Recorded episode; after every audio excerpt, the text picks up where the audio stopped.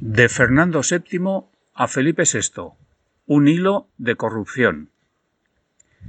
A lo largo de los dos últimos siglos, la dinastía de los Borbones ha tenido dos hilos conductores que han lastrado nuestra historia, la corrupción y la traición. La patria de los Borbones ha sido el trono, y mantenerlo ha sido y es el único interés que ha guiado su vida. Qué huecas suenan las palabras con las que se despide el penúltimo rey que irá al exilio. Se han llenado la boca de la palabra España y los bolsillos robando a los españoles. Un somero repaso a nuestra historia nos muestra que el problema no son los monarcas, es la institución, siempre al servicio de los mismos, siempre alejada de la funesta manía de votar. Una historia que podía comenzar allá por 1807, cuando Fernando da un golpe de Estado que fracasa contra su padre. Cuando en 1808, padre e hijo, Carlos IV y Fernando VII, venden la corona a Napoleón y disfrutan de un exilio dorado en Francia mientras el pueblo combatía contra los franceses. Continúa cuando en 1814, con dinero de la oligarquía, soborna a la guarnición de Madrid y anula la Constitución de 1812. Por cierto, tenía una cuenta bancaria en Londres. Su mujer, la regente María Cristina, huyó de España en 1840. Tras su vuelta, mantenía negocios relacionados con la sal, el ferrocarril y la esclavitud, y se decía que no había proyecto industrial en el que la reina madre no tuviera intereses.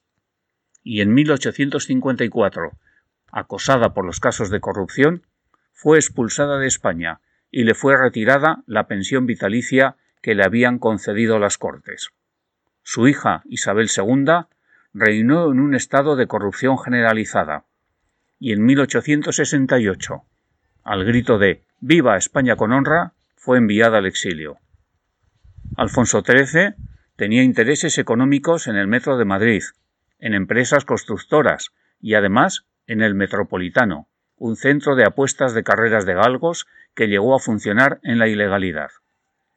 Con episodios turbios como la construcción del tramo ferroviario de Oncineda a Calatayud o la concesión a la estadounidense ITT del monopolio de la Compañía Telefónica Nacional de España. Este mismo Alfonso XIII, que apoyó con entusiasmo y saltándose al Consejo de Ministros la aventura del RIF, mandando a defender los intereses mineros del conde de Romanones y otros miembros de la oligarquía a miles de españoles pobres. Pobres, pues los ricos pagaban por no ir a morir por España.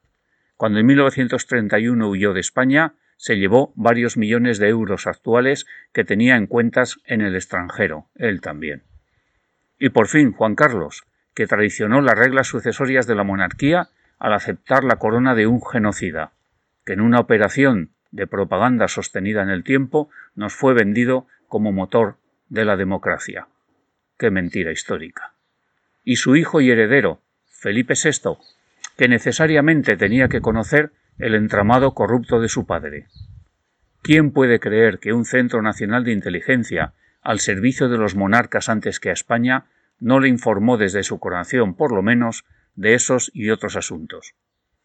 Un rey, Felipe VI, que solamente ha actuado cuando la ciénaga de corrupción ha comenzado a salpicarle, en una operación de El rey ha muerto, viva el rey, en la que vuelven a colaborar quienes han contribuido durante 40 años a mantener el tinglado monárquico y la mentira juancarlista. Lamentablemente, el Partido Socialista Obrero Español ha mantenido durante estos 40 años una monarquía que sabían corrupta. Un partido socialista que nos decía que era únicamente Juan Carlista, pero que cuando ha llegado la hora de la verdad ha devenido el monárquico. No va a ser fácil, pero ya es hora de que avancemos hacia un momento de dignidad democrática, en el que, conquistada la democracia plena, la republicana ondee libertad. Javier de Miguel Sáenz, profesor de Historia jubilado, Radio Rebelde Republicana.